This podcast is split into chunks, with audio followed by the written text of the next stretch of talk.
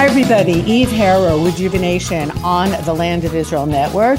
It is almost the end of September 4th. God, today was a long day. And already into the 19th day of Elul, that would be 50, the, the end of 5783. We're moving up to the new Jewish year. And we all know that this is also a time of reflection and thinking about what's happening on a national level, on a personal level, and how we can improve. So I've been kind of on a rampage of thinking of how the my country can improve and what I can do to help improve my country. And I have uh, on the podcast here tonight um, Adi Shragai, who some of you may remember a couple of years ago. Oh, I don't even remember when it was. We did a webinar together. Um, and the main topic of that was um, the Sebastia, the Shomron, the, the capital of the country of Israel, the original country of Israel, the Northern Kingdom, and how it was being destroyed. And Adi is the activity coordinator. In addition to being an archaeologist herself, she's the activity coordinator for a phenomenal organization called Preserving the Eternal, whose main mandate is to make sure that these kinds of things don't happen. So, Adi, thank you so much for joining me here tonight uh, on the podcast. I know you've had a very, very long day, long week, long month, long year, everything.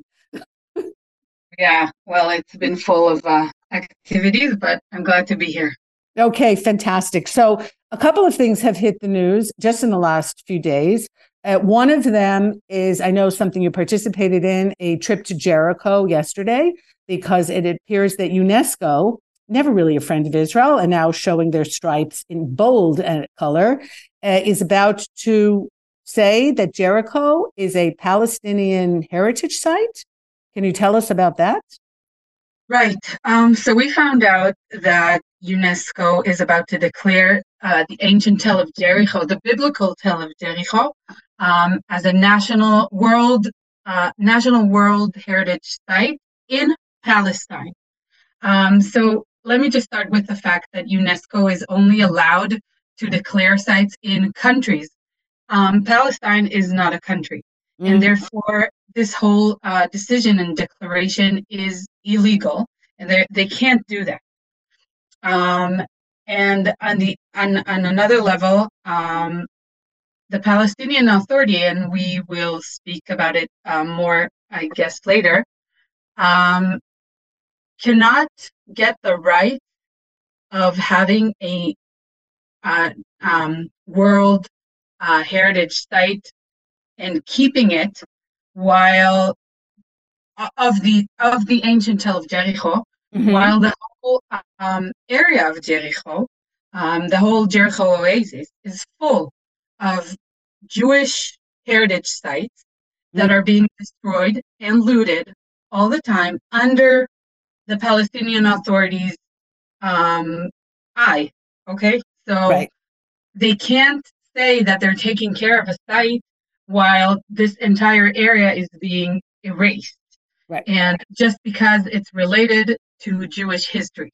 And, and also, of course, related to Christian history. It's a biblical and, site, and there's other sites exactly. in Jericho also that are very meaningful for Christians. Exactly.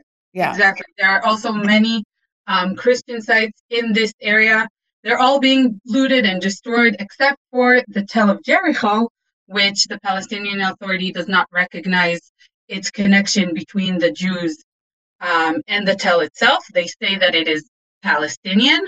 Um, mm-hmm. They claim a very funny fact, not not fact, but they say that it's a fact that there's um, um, an ancient scarab that was found there that carries the name Aricha, which is the ancient name of Jericho, and they say that it is in Arabic, and therefore the Palestinians are connected to it. But Arabic was not even close to being invented during that time. And so there isn't there is no real connection uh, of the Palestinians to this place. So, uh, just a couple of things for my listeners. We are coming up on 30 years for the signing of the Oslo Accords, right. which in which Israel, with the backing of the world, because the international community are signatories on Oslo, uh, gave this area to the Palestinian Authority. However, it was that with the proviso, as in other places as well, which we gave to the Palestinian Authority, that antiquities would not be destroyed, that heritage sites would be preserved, that people would have access to their holy sites. There's a there are two synagogues in Jericho from two different time periods where the Jews were supposed to have access to them, and of course that we don't. So uh, the the entire thing is like completely out of hand. And as you said, um, the only things that they don't destroy are things that they can claim are theirs. And I happen to have a pamphlet that was put out by the Palestinian Authority about Jericho, and it is exactly as you said rife with lies, no mention of the biblical history there, of Joshua and, you know, the, and all of that. The first place that when we come in as a nation, we conquer is Jericho. Um, it's all made up. It's all theirs. And uh, look, there are some sites that are related to the Arab civilization. They're like Hisham's Palace, which is beautiful in Jericho.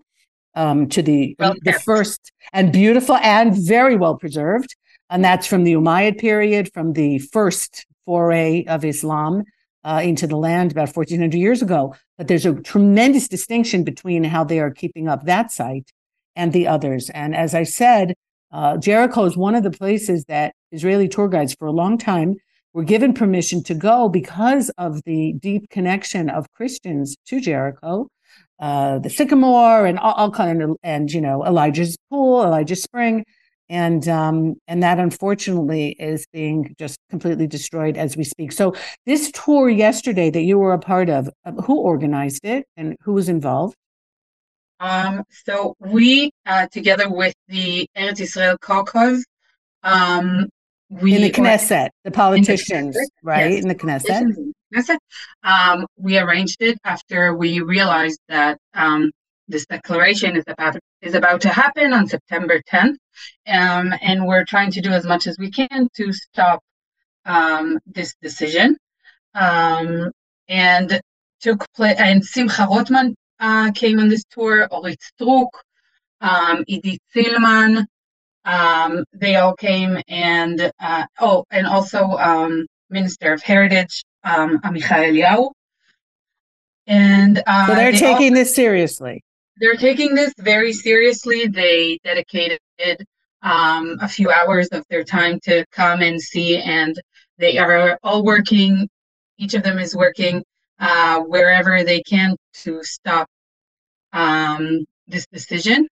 Um, and uh, it was very important to go out and see how the ancient tell is being well preserved and the, being there and seeing all these other sites that are it, there's it's true that there is the, the, the tell itself, mm-hmm. but you can't um, disconnect it from all the sites that are around it. The Hasmonean right. Hasmonean um, palaces, Herodian remains. Jericho is so rich with antiquities. Exactly. Um, throughout all times, by the way. Mm-hmm. Um, and it's just not possible to disconnect the tell itself from the other sites, which is what the Palestinians are trying to do um, and the fact that they're claiming uh, that they have a connection to that site. It, it's just this is called um, um, cultural uh, appropriation. Yes, that is uh, the term. And they're yeah, and they're doing that also in other sites. In Sebastia, for example, mm-hmm. this is exactly what they're doing. They're claiming that there was no Jewish history there. Um, no matter the fact that it was the the, the capital of the kingdom of Israel. Right. Uh, they, they, completely ignore that. They say that the history there started from the times of Herod. Um, it's just, it, it, I mean, lies. It's just one lie after the other, but exactly. they're getting away with it. Look, what I don't understand is if, as you said, and and I I know this, UNESCO can't do this. So, exactly. are is a fuss being made over something that's ridiculous anyway. Like you said yourself, legally they can't do this. So is everybody getting all hot and bothered over something that I mean they can also say that unicorns are walking down the street. It doesn't mean they are. So is this are we getting too nervous over something that really in an international level won't stand or there's still some kind of meaning and you know international standing to UNESCO making this decision even though legally they can't do it? Well, there's great meaning to that. The fact, first of all, the fact that they treat Palestine as a country for them, they right. think they don't think they're doing something wrong, um, when in fact it's just against everything that they that that, that they said. Mm-hmm. Um, and um, obviously it has a great meaning to give the Palestinian Authority um, the the responsibility for a site, when on the other hand they're uh, destroying other sites, and we will get to it. But as we speak, as we were in that tour yesterday, we got the message um, or information. Yeah, that the biblical site, the the Joshua's altar, oh, right, destroyed. So you can't just give them all this responsibility and say, oh, they deserve and they should take, have a World Heritage Site. And on the other hand, they are completely destroying history that doesn't fit their narrative. Mm-hmm. And Joshua's altar on Mount Ebal, probably 3,300 years old. You know, one of the oldest sites that we have here, identified by Adam Zertal already in the 1980s as likely being the place where we first come into the land with Joshua right after Jericho and receive the blessings and the curses, kind of the redo of the covenant at Sinai but in the land, hugely important sites with finds there that are still being studied. And it's just, as you said, I mean, let's give people who are in no way, shape, or form allow, uh, you know, being responsible for these irreplaceable, priceless places. Why are we letting them do this when we know that it fits in with their agenda. Let's not, I mean, I don't have to beat around the bush. You can be nicer than I am. But they say all the time that they want to destroy the Jewish presence in the land. Okay. Any kind of history in the land because they don't believe that we belong here and they don't believe in anything Jewish or Christian for that matter. So we're allowing them to do that. They've got a lot of credibility right now. And this is, this is where, uh, you know, going down to Jericho and, and having those members of Knesset come with you was incredibly important. But this didn't start yesterday. There are right. things that have already been destroyed and it's irrevocable. They're not coming back.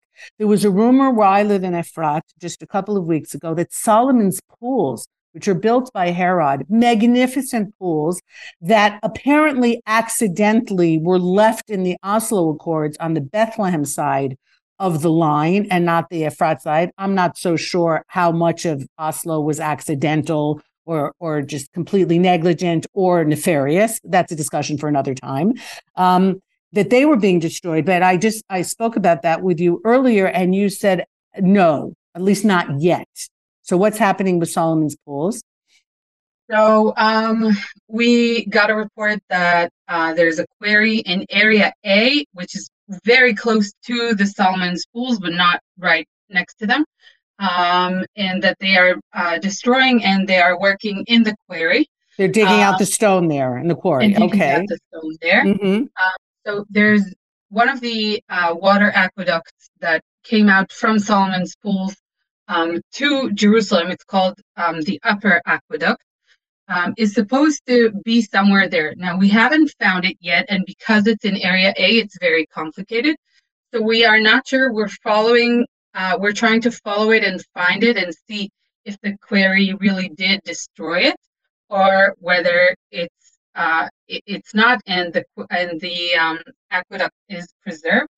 Uh, we still don't know, but we are um, trying to figure that out. Do you um, have, as an archaeologist, as a professional, are there archaeologists that working under the Palestinian Authority that you can work with that actually do understand the significance of some of these sites, uh, or without mentioning names, because I know that doing so would probably get them in trouble. Um, is that even like in the realm of possibility? So there are archaeologists that work with uh, the Palestinian Authority. Um, I don't know them and mm-hmm. I'm not sure what to tell you, but I do have an example uh, that is interesting. And uh, there's been some kind of an excavation that was led by the Palestinian Authority. And the person who did it um, published a paper because they found um, an inscription. Where was this? Um, somewhere in um, south uh, of the Hebron Hills. Okay. All right. So I, I, I read that paper. Just it was interesting to see what he writes and everything. So the inscription uh, was in ancient Hebrew, and the entire paper did not mention the word Hebrew, not even once. Wow. What they say, like Canaanite or something? They didn't even say Canaan. It's like they tried to use all these words just not to say Hebrew. Wow. So I, I think this is a pretty um, good indicator. Yeah, the situation uh, that is happening there. Mm-hmm. Because, uh, like theoretically, you know, if there was a site, there could be cooperation. Israel cooperates with archaeologists from all around the world all the time. I've interviewed, you know, Scott Stripling, who works at Shiloh, and other archaeologists who come from different universities in Europe and the United States, where there's tremendous cooperation. Everybody understands the sensitivity and the importance of digging properly and professionally. You know, so theoretically, there could be a site, even if, let's say, it's a Muslim site. Uh, Israel, I'm sure Israel, Israeli archaeologists would be delighted because I know oh, you'll dig anywhere. all the time. They excavate Muslim sites all the time, right. and basically it's being published as it should be. And of mm-hmm. course, right. So, I mean, maybe you know, again, maybe I'm dreaming, but maybe that could be something one day um, that you um, know, if listen, they're I hope intellectually so. if, honest. If Palestinian archaeologists would have taken care of these sites as mm-hmm. they should have, we preserving the eternal wouldn't have existed. You know, right. we don't we just want the sites to be preserved. Mm-hmm. Um, it is not the situation. So, um, so tell us a little bit about the organization. When did it start? I, I, think the why we pretty much got because you're watching all these terrible things happen. Right. Um, so um, how you know we needed you. So when did you right. get out there? Um, so we started at around 2016 after um, we went on a lot of hikes and everything, and we saw that something isn't right. Uh, that many sites that we go to is are are looted or destroyed, and we felt like something is wrong here. Um, so we initiated uh, preserving the eternal, and we wanted um, our our um, hasharot. hasharot, your your theory? No, yeah, yeah. Yeah, I think yeah, yeah. Mm-hmm. Our hypothesis. We wanted hypothesis. to prove our um, hypothesis of the fact that the sites are being destroyed and uh, looted. Mm-hmm. So we conducted uh, what is called the National Heritage Survey. Uh, we surveyed um, around 400 sites. Like how they're being preserved. The level of um, preservation. Mm-hmm. And um, the the results of this survey was that 80% of these sites were severely damaged and uh, looted. Wow. We realize this is something we cannot ignore, and we have to uh, uh, work uh, as much as we can uh, to stop this.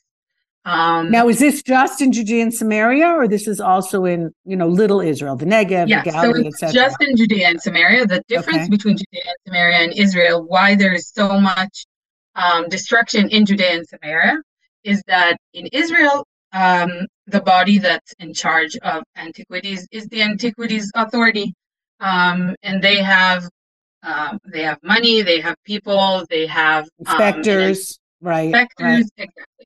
It's not like there's no um, uh, um, no one keeping is, an eye on things, right? Yeah, right, no, right. there is still um, sites being looted right. in Israel, but it's not the same as Judea and Samaria. First of all, Judea and Samaria has uh, many, many, many sites in it, many biblical sites. Um, and the the body that's in charge of archaeology in Judea and Samaria is the civil administration. And the civil administration, uh, let me say it uh, as gently as possible, archaeology is not in their top priorities. Okay, mm-hmm. they they don't care about it. They care about bettering the life of the Arabs. That's what they do. They yeah. don't even really care about you, the Jews you, living here you either. Said, you said yeah, it. Yeah, I can say it's my show. um, um, but yeah. archaeology is, is is not in their top priorities. Kamat Archeologia, which is the, the, the, the archaeology body under the civil administration, is full with really, really good people who really want to change the situation, but they don't have enough money and people to take care of this um, disaster that's right. going on in Judea and Samaria. Mm-hmm. Um, and it's win-win for the Arabs who do the looting because they steal the stuff that they find, the coins, etc. And they also destroy the site because there are things that are not necessarily valuable, like on the black market. Let's say pottery. We've got millions of shards of pottery, but they're invaluable when it comes to dating the site, to seeing the level of civilization there, when it was destroyed, if it was abandoned, if there was a war, it, it and that gets destroyed, which is fine with them because there's even if archaeologists would want to come to these sites and dig in it, it would be right. impossible because it's already been the layers have already been mm-hmm. um, totally disrupted, and everything's yeah. about those. I remember a couple of years ago. I went on one of your tours because you open up to the public also to see these sites. And I went to Tel Tekoa, uh, which is not far from where I live. And Tekoa was one of the most important cities during the First Temple period. Uh, that's where the prophet Amos is from, and the wise woman of Tekoa. Lots of biblical stories there, and all the way through, really for hundreds of years, there were settlement there, and it was just one big dug out pit after the other. We walked through there and just cried. The entire site, which is so rich for everybody, has really been completely destroyed. It was sickening just sickening. So the information that you have and provide to the public is incredibly, incredibly important. But who's involved? You say we. So obviously there's archaeologists that are involved with you. What other kind of people are involved with the, the organization? So we have uh, obviously archaeologists that are working right. with us. We work, our main goal is to change the policy in Judea and Samaria and have uh, enforcement and um, and also um, there's um, an academic boycott on archaeologists that want to yes. that, that want to have research research in Judea and Samaria, uh, and so it it leads. You know, just the, the regular archaeologists, they don't want to, even if they, they, they care and they think it's horrible what's happening in Judea and Samaria, they don't want to take a part of it. They don't want to destroy their academic um, careers. Yeah, yeah, and and and they just want to, and they don't deal with with Judea and Samaria. So it leads to um research bias because uh-huh. Judea and Samaria, which is so full of of sites, is not being researched enough. properly. Right. Yeah. No, I've I've interviewed archaeologists who who have said that that yeah. if they do, like Shai, what's his last name? Shai right, he's he's incredible. He took over from Adam Zertal in the northern mm-hmm. area, the area of the biblical tribe of Menashe, and he has said, I mean, it's really hurt his academic career. He can't present, he can't publish because they say, oh, you're digging in an occupied territory, and you're you're actually, you know, ille- what you're doing is illegal. So some of right. the incredible things that we have found there, it's really harmed his career. But he's very brave. But there aren't many archaeologists, and I don't blame them who are willing right. so to get involved in politics. It's it's too much. Right. So Shai, uh, for example, he published a paper in um, in I think it was a British journal, and then about um, an excavation that he did in Patzael. And then a few years later, they called him and they said, "Listen, we see that you published um, an, an article about a uh, place in Judea and Samaria. You need to get the Palestinian authorities approval. Uh, approval my goodness. Unless and if and if you're not going to do it, we're going to mark your your paper as um, being uh, illegal and working under illegal uh, standards. Wow. Wow. And he said, even if I want to ask the Palestinian Authority, it's not like I can ask someone. They can't give me the permission whether I want to, whether I can publish this article or excavate in a site. No. Yeah.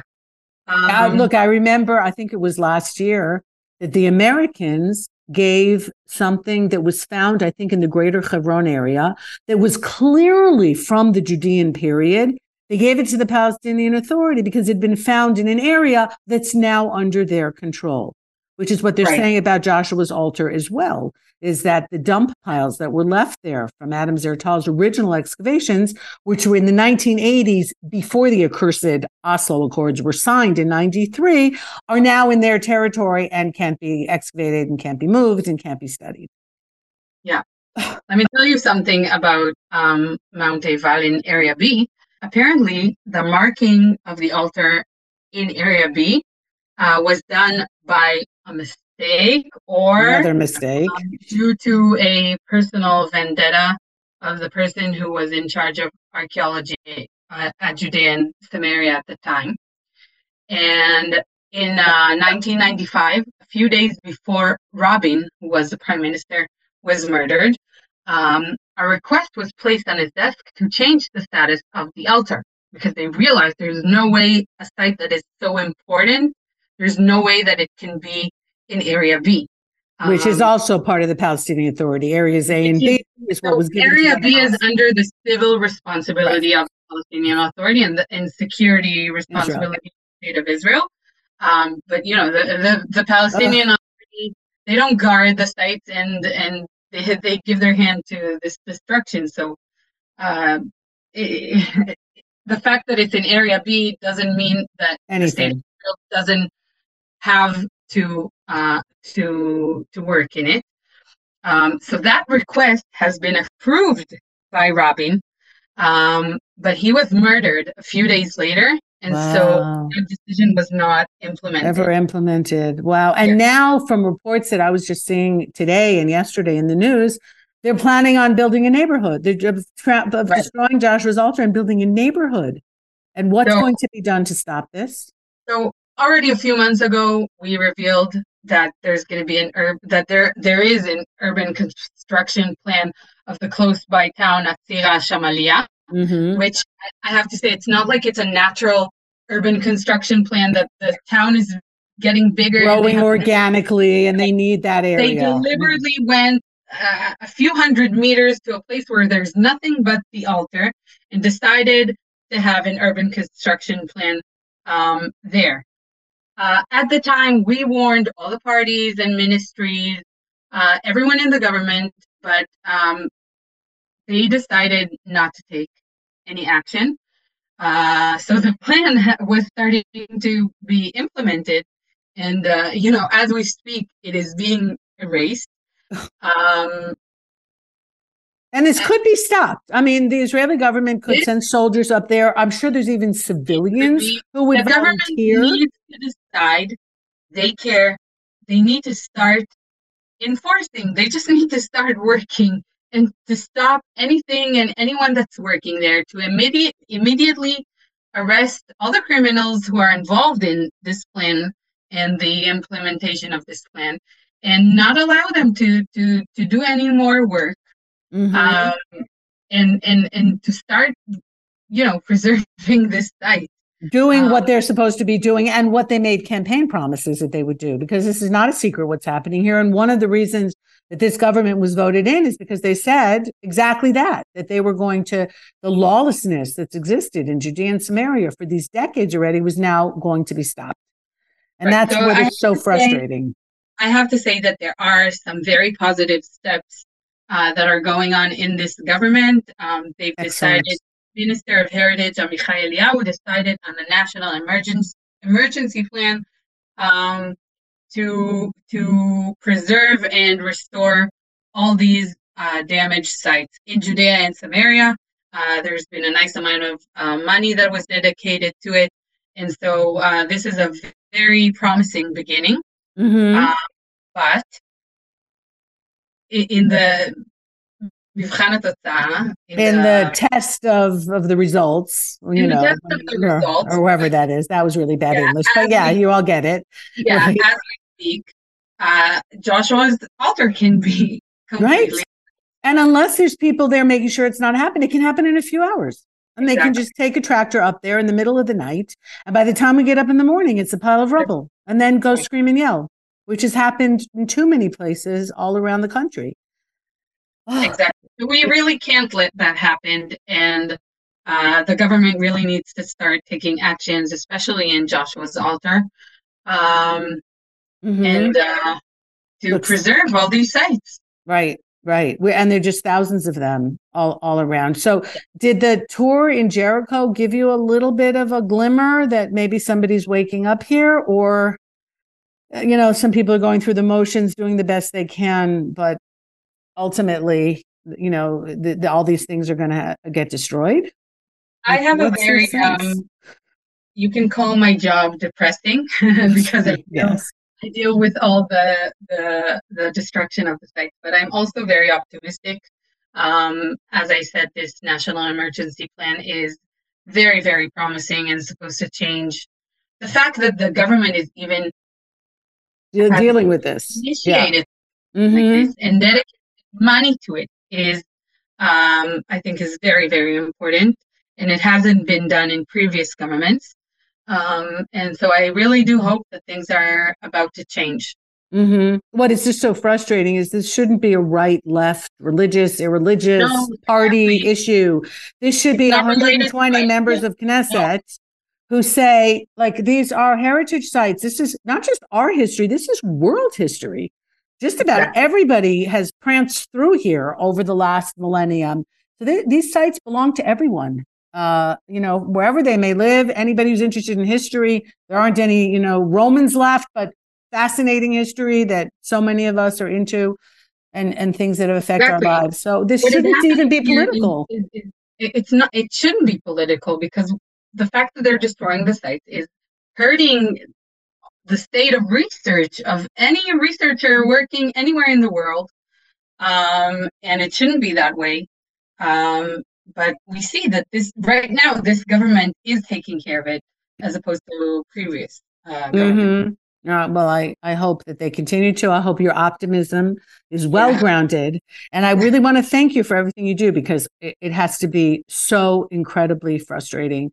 Is really, these are things, no, it's not lives. Obviously, if the government yeah. has to work to protect people, that's the most important thing. And those are things that have also gone out of control in Judea and Samaria. And that's a topic for another night. But still, these are these are things that are not, you can't bring them back once they're destroyed and right. you know, um, things that have stood for thousands of years. We, we got these sites as um, inheritance from our um, ancestors, and it is our job to keep them and uh, give them to the next generations. Mm-hmm. right. And us. anybody who comes through here. Yeah. Oh, Adi, thank you so much, really, for everything that you're doing. And I, I, hope that this time it works and that people are listening. And maybe some of the people listening to this podcast in different countries can also, you know, even get some of their politicians who like to put pressure on Israel for other things to say, hey, you know, the, the, the, these are World Heritage sites um, that belong to everybody. And is there something we can do to help to make sure that they are not destroyed? Um, and we'll see. I, I, don't hold out great hope for that, but I know that some of my listeners do get very involved and, and not just get upset, but really say, what can I do from far away to make a difference? And so if that is you listening, then I'm throwing down the gauntlet uh, because this is really just so, so, so upsetting. And um, we hope that the, the damage can be, you know, stopped or at least minimized as much as possible.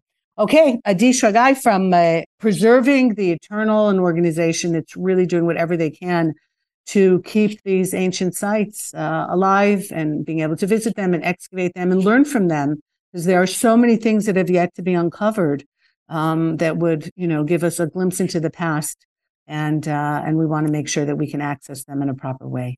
Okay, thank you so much. And thank I know I, I'm following you and seeing what's going on in your organization and really just just really hope that you have many strengths and that the pressure that you're putting on the government uh, is uh, is is you know followed and that they see it themselves. All right, everybody, that is it for tonight. Eve Harow, Rejuvenation on the Land of Israel Network. Thanks to Ben and to Tabitha for putting out the show, and uh, and all of you for tuning in and you know encouraging me to keep getting on here and keep interviewing interesting people and keeping what's going on in Israel and the Jewish world alive for you from whatever perspective that I have. So, wherever you are, I hope you are well and take care, everyone. And goodbye for now.